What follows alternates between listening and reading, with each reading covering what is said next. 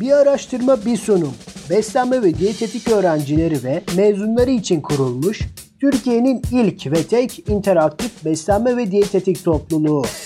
Beslenme alanına dair uzman kişiler eşliğinde hazırlanan podcastler için doğru yerdesiniz. Bir araştırma bir sunum topluluğunun sunduğu bir podcast başlıyor.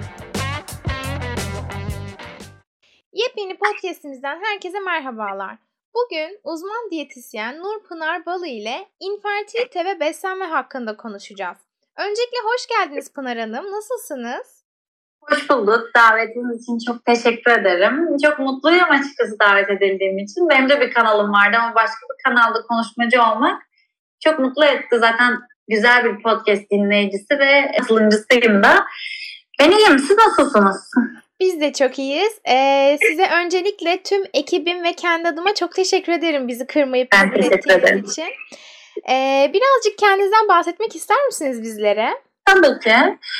Ee, şöyle aslında uzun zamandır diyetisyenim ama eskilere göre de yeni bir diyetisyenim. Ee, yıllar içinde aslında bu doğurganlık, infertilite hani benim konum aynı zamanda da uzmanlık alanım. Hem çocuklar ve gebeler üstüne çalışıyordum ve lisans test konumunda polikistiko verdi. Onun üstüne e, bana gelen tüm danışanlarım e, kilo veriyor ve gebe kalıyordu. Böyle dalga geçiyordum. Ay diyordum çok muhterem bir insanım galiba. Herkes bana geliyor gebe kalıyor. Ve sonra bunun üstüne de bir tez yazdım. Yani, yani aslında infertiliteyle olan maceram burada başladı. Meslek hayatımı zaten üniversiteden hocamın yanında paylaşmıştım Didem Kanca Üstay. Sağ olsun o da desteklemişti yüksek lisansını.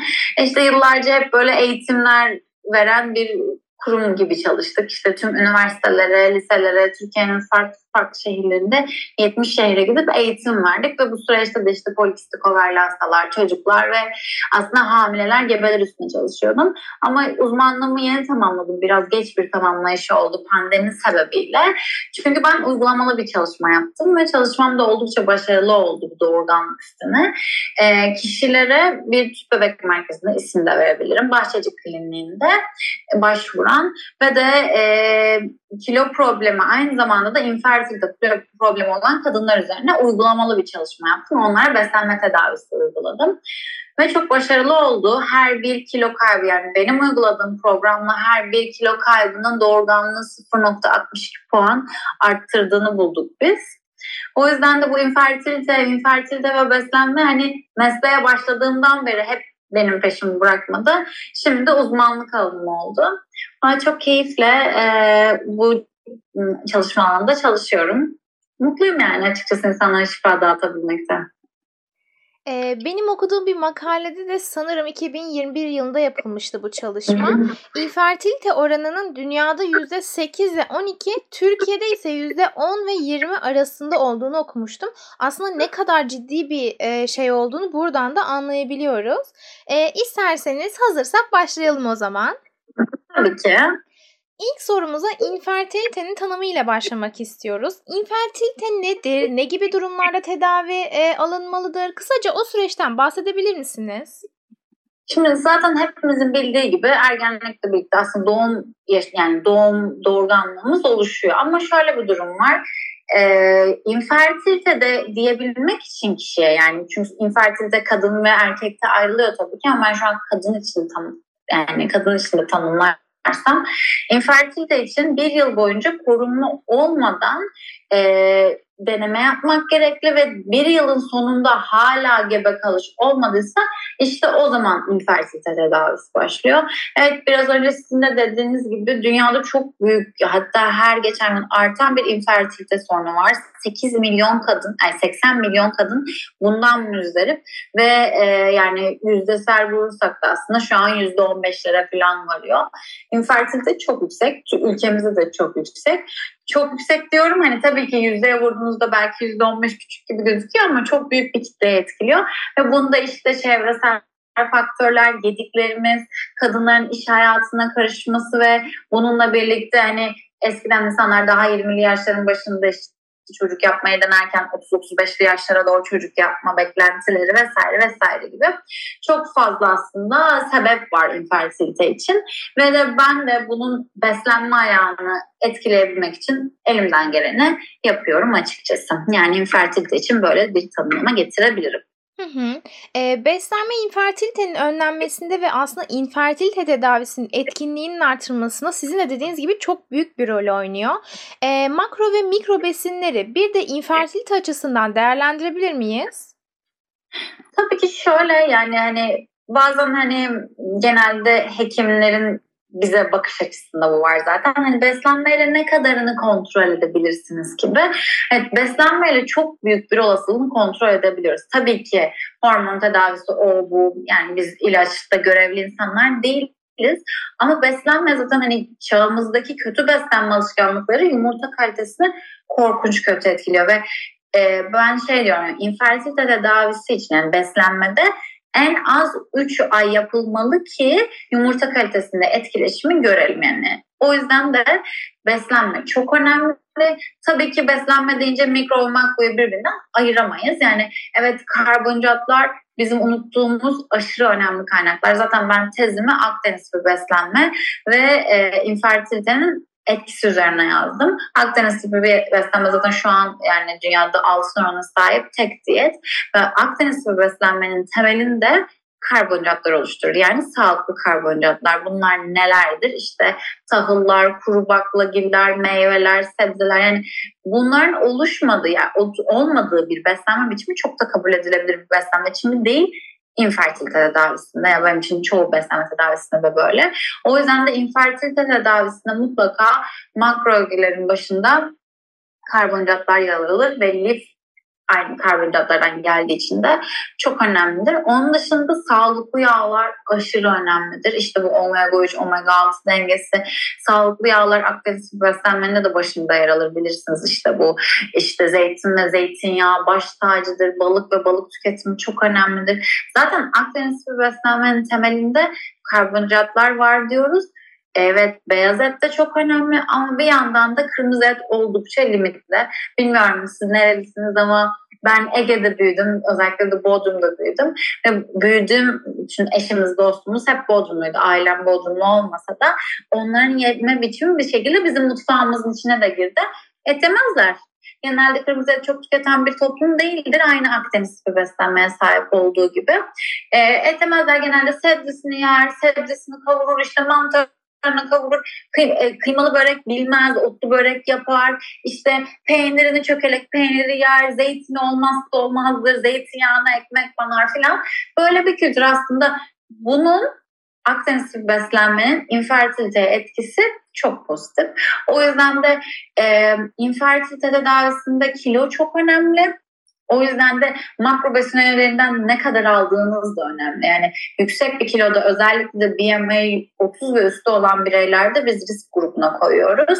O yüzden de mutlaka en az %5, %10 kilo kaybı bile doğurganlığı çok pozitif etkileyecektir. O yüzden de makro ögeler açısından yağları işte söyledim, karbonhidratları söyledim. Proteinler açısından da genelde beyaz et tüketimine önem verdiğimiz bir denklem var. Onun dışında da e, vitamin minerallerin önemi zaten tartışmaya hiç açık değil. Özellikle de antioksidanların. O yüzden de meyve sebze, işte özellikle de tohumlar, fındık, ceviz, badem, işte susam, keten tohumu bunların da hem yağ, sağlıklı yağ açısından önemli büyük hem lif açısından çok önemli büyük ve baharatlar, baharatların da tabii ki antioksidan kapasiteleri çok yüksek.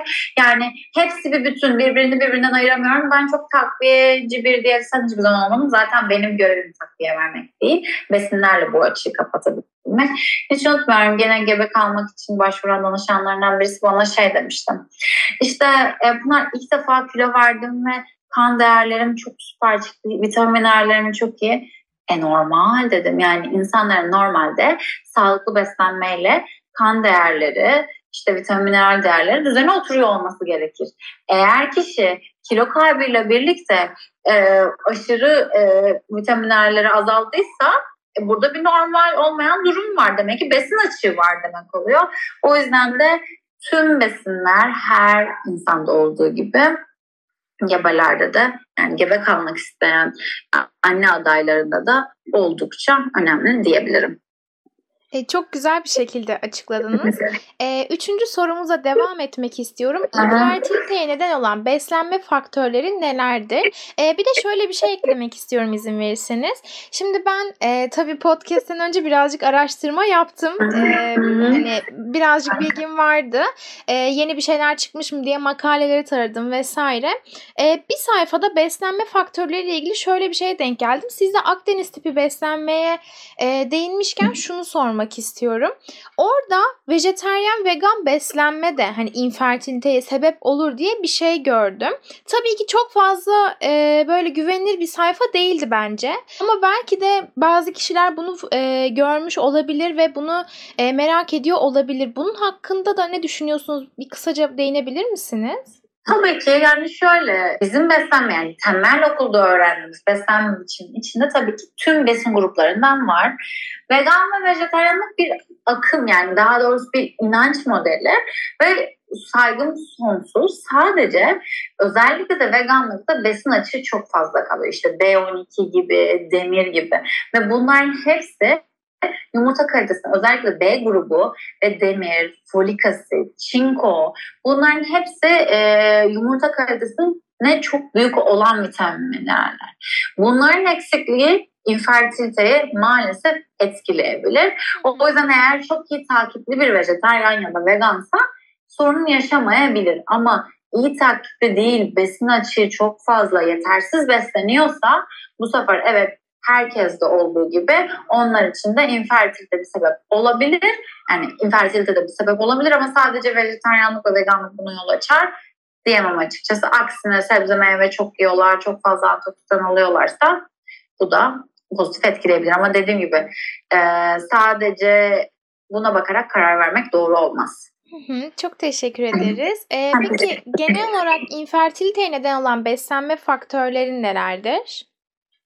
Yani şimdi şöyle infertilite aslında etkilen bir sürü besen faktörü olabilir ama biz günümüzde şundan bahsediyoruz. Bir kere işlenmiş gıdalar herkes negatif etkilediği gibi yumurta kalitesinde negatif etkiliyor.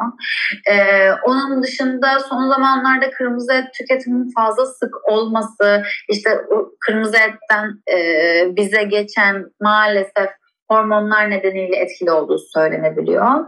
Sütle ilgili yapılmış çalışmalar var. E, inek sütüyle ilgili yapılmış negatif çalışmalar var. Ama tabii ki kişiye bağlı olarak değişiyor. Bu IGF-1 salınımından kaynaklı etkileyebilir diyoruz. Ama bu hani bütün faktörler iyidir bir süt içiyorsunuzdur bir sorun yoktur yani.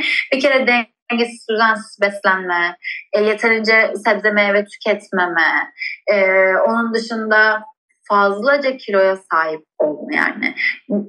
Ne diyelim beden kitle endeksi biraz önce söylediğim gibi 30 ve üstü ve 20 ve altı yani düşük kiloda olmak da maalesef doğurganlık için negatif bir şey. O yüzden de hani dengeli bir beslenme biçiminin içinde yer aldığınız sürece sorun yok. Ama düzen ne zaman bozuk işte o zaman sorun. Ya da ıı, beslenme için sorduğunuz, sorduğunuz bir soruyu ama ben uyku için de söyleyebilirim. Yani uyku kaliteniz iyi değilse, uyku düzeniniz yoksa yani melatonin hormonunuz iyi salgılanmıyorsa, doğru saatlerde uyup doğru saatlerde uyanmıyorsanız yorganlığı o da negatif etkileyebilir. Kafein yani kahve tüketimini ben genelde limitlemeye çalışıyorum. Limitliyorum diyorum, sıfırlıyorum demiyorum çünkü kahveyi çok seven insan var ve Stres benim bu dönemde en en sevmediğim şey. O yüzden de stresin çoğalmaması adına e, kahveyi limitliyorum. Decaf kafeleri yani kafesiz kahveleri çok önerdiğimi söyleyemeyeceğim. Onun dışında alkol tüketimi, alkol tüketim sıklığına da çok dikkat etmek lazım. O da çok pozitif bulduğum bir şey değil. Hani besin tüketimi açısından e, gebelik beklentisi sırasında. Onun dışında da sigarayı değer bu gruba alacaksak ben genelde sigaranın da çok kullanılması gerektiğini düşünüyorum. Özellikle de anneleri de babaları da etkiliyor. Hı hı. E, sigara ve ar- alkolün aslında hem babanın hem de annenin doğurganlığını hı etkilediğini biliyoruz. E. Gebelik öncesi sigara ve alkol kullanımının infertiliteye etkisi nedir? Hani bu konu hakkında söylemek istedikleriniz var mı? Tabii yumurta kalitesini de etkiliyor, sperm kalitesini de etkiliyor. O yüzden de hani eğer gebelik beklentisi olan bir çiftseniz mümkünse e, yani sigara ve alkolün olabildiğince uzak durmakta fayda var diye düşünüyorum. Ama gebelik bekleyen bir çiftseniz bol bol balık yiyebilirsiniz. Haftada iki ve daha fazla deniz ürünleri tüketen çiftlerin e, çocukların çocuk sahibi olma olasılıklarının daha yüksek olduğunu buluyoruz. Beslenmenin yanı sıra infertiliteyi etki eden çevresel faktörler nelerdir peki? Yani şöyle çevresel faktörlerde mesela erkekler için söyleyeyim bunu çok sıkı kıyafet giymek. İşte bazı insanların işi bunda negatif etkileyebiliyor. Hem sperm kalitesi hem yumurta kalitesi ya da işte stresli hayat bunda etkili olabiliyor. Bazen kullandıkları ilaçlar bunda negatif etkili olabiliyor. Ee, biraz önce söylediğim gibi işte e, obezite zaten hani hem çevresel hem her faktörü etkiliyor. Bunların hepsi aslında e, beslenme dışında kişileri etkileyebilecek. Tabii ki yaş bir faktör yani hani şimdi 35 yaş ve üstünde tabii ki yaş infertilite için büyük bir faktör. Kadınlarda özellikle. Onun dışında hani belki ailesinden getirdiği işte polikistik over bir durum yani sonuçta dış faktör değil bir sağlık durumu ama tabii ki infertiliteyi negatif etkileyebilecek bir faktör de diyebiliriz. Yaptığım araştırmalar doğrultusunda tedavi sırasında yapılan takviyeler de önemli rol oynuyor aslında. Tedavi sürecinde tamam. hangi takviyeler bizler için önemli? Şimdi şöyle folik asit tüketiminin hem bebek işte nöral tüp defekte tabii ki ama bir yandan da yumurta kalitesini çok etkilediğini biliyoruz. O yüzden folik asit çok önemli. Ee, biraz önce bahsettiğim gibi işte bu sağlıklı yağların içindeki omega 3 genelde doktorlar omega 3 takviyesini veriyorlar. D vitamini eksikse mutlaka yani bir kere şu kesin bilgi ilk önce tahlil yapılmalı bir doktor kontrolünde ve eksik olan tüm vitamin yerine konmalı. Yani bu iki kere iki dört bir şey. Onun dışında yani zaten Türkiye'de kronik olarak hepimizin bir D vitamini eksikliği var. Kadınlarda demir eksikliği çok sık gözüküyor. Folik asit deseniz öyle işte çinko çok önemli. Ama ben çok dediğim gibi başladı. Çok takviyeci bir diyetisyen değilim. Zaten ben mesleğim o değil. Ben beslenmeyle bu işi çözmek için uzmanım. O yüzden de hani mutlaka bir e, eksiklik varsa yerine konmalı. Ama onun dışında da hani doktorlar genelde işte D, e, omega 3, D vitamini vesaire takviyelerinde de bulunuyorlar. Ama bu hani beni aşan ve doktor kontrolünde yapılması gereken bir konu olduğunu düşünüyorum. Bazen bazı doktorlar çünkü antioksidan takviyesi de verebiliyorlar. Peki infertilitenin gelişmemesi için dikkat etmemiz gereken 3 önemli nokta nedir? İdeal kilonun içinde kalabilmesi için kişinin ideal bir beslenmeye sahip olması lazım.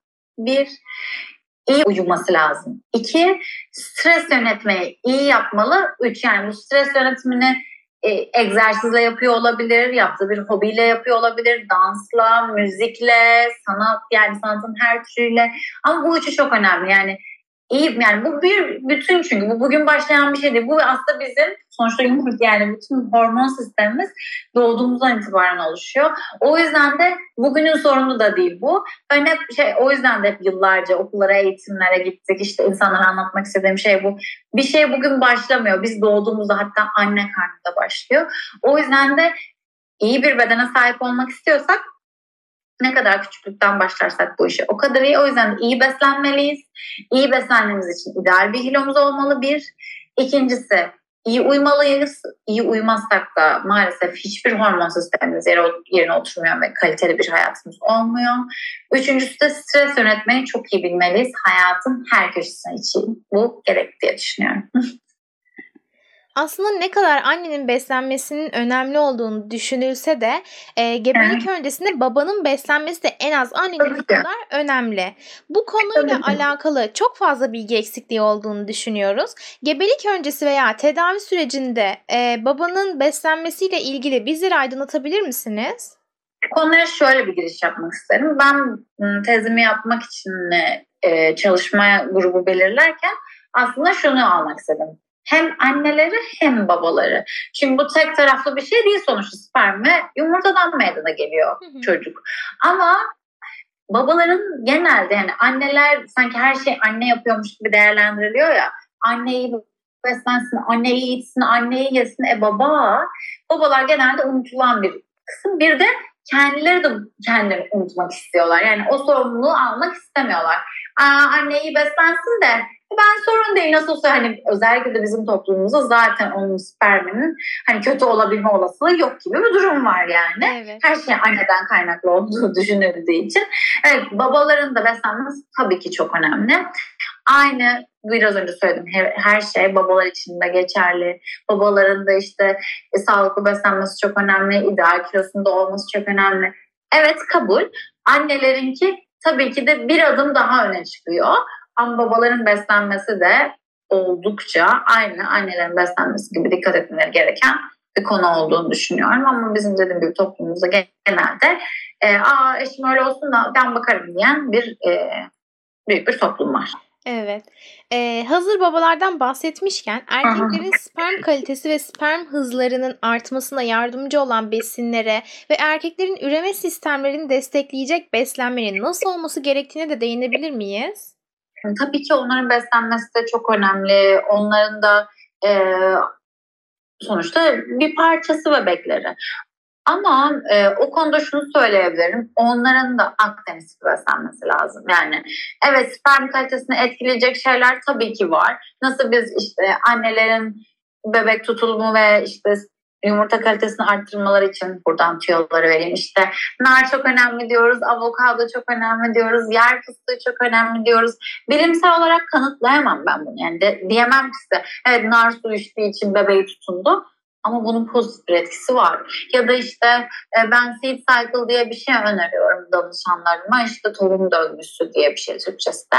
İşte bir ayın belli dönemlerinde ve işte ay çekirdeği yiyorlar. Belli dönemlerinde kabak çekirdeği ve ketem tohumu tüketiyorlar filan gibi hormonlara direkt etkisi olan şeyler var ama bunların hiçbirini e, bilimsel olarak maalesef kanıtlayamıyoruz. Yani diyemem ki ben size sadece kadın işte avokado yediği için rahmi çok güzel oldu ama böyle şeyler var. Ee, bir de inanç meselesi var. Yani şimdi bazı danışan diyor ki bana incir yedim. Ee, her gün yediğim için bebeğim galiba oldu. Yani şey yani bebek tuttu oldu. Yani o yüzden erkeklere de gelecek olursak sperm kalitelerini arttıracak tabii ki bir şeyler söyleyebilirim. Ama e, diyemem ki şundan şundan kaynaklı müthiş işe yaradı ama hani böyle efsane yani efsane demeyeyim ama hep konuşulan şeyler vardır. Aynı kadınlarda olduğu işte gibi narın pozitif etkisi, sarımsağın, balığın, cevizin, keçi boynuzunun hani bir sürü şeyin aslında pozitif etkisi var ama her şey kadar etkisi var. Yani burada çözüm sadece e, atıyorum e, cevizden aldığınız sadece yağ asitleri değil bir sürü şey yemeniz lazım. Şimdi çok kötü besleniyorsunuzdur, çok kötü uyuyorsunuzdur, sigara içiyorsunuzdur, alkol içiyorsunuzdur, stres yönetiminiz hiç yoktur.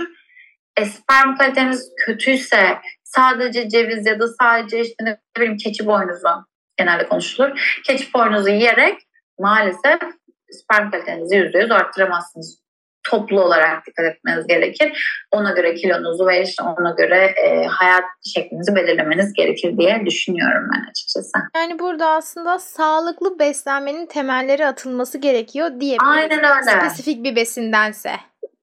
Aynen öyle. Burada söylemek istediğim şey bu. Hı hı. E, son ve belki de en klasik sorumuza geliyoruz. Gebelik öncesi beslenme ve infertilite alanında kendini geliştirmek isteyen meslektaş ve adaylarımıza ne gibi önerilerde bulunabilirsiniz? Hangi eğitimleri alabilirler veya hangi kitapları okuyabilirler gibi? Yani şimdi şöyle bir şey söyleyeceğim. Ee, ben şeyimi yazarken, tezimi yazarken bu alanda uzmanlaşmış bir diyetisyendi. Benim gibi bir tez müte şey için mübalağa için söylüyorum ama öyle bir tez bulamadım bir diyetisyenin yazdığı bir tez.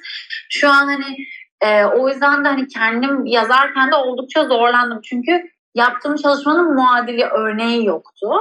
E, oldukça yeni bir alan ve çok da hani üstüne tecrübe edilmiş bir alan da değil gerçekçi konuşalım. Hatta doktorların şu an hala çok da bize inandığı bir alan mı bilemeyeceğim. Ama bence çok etkili.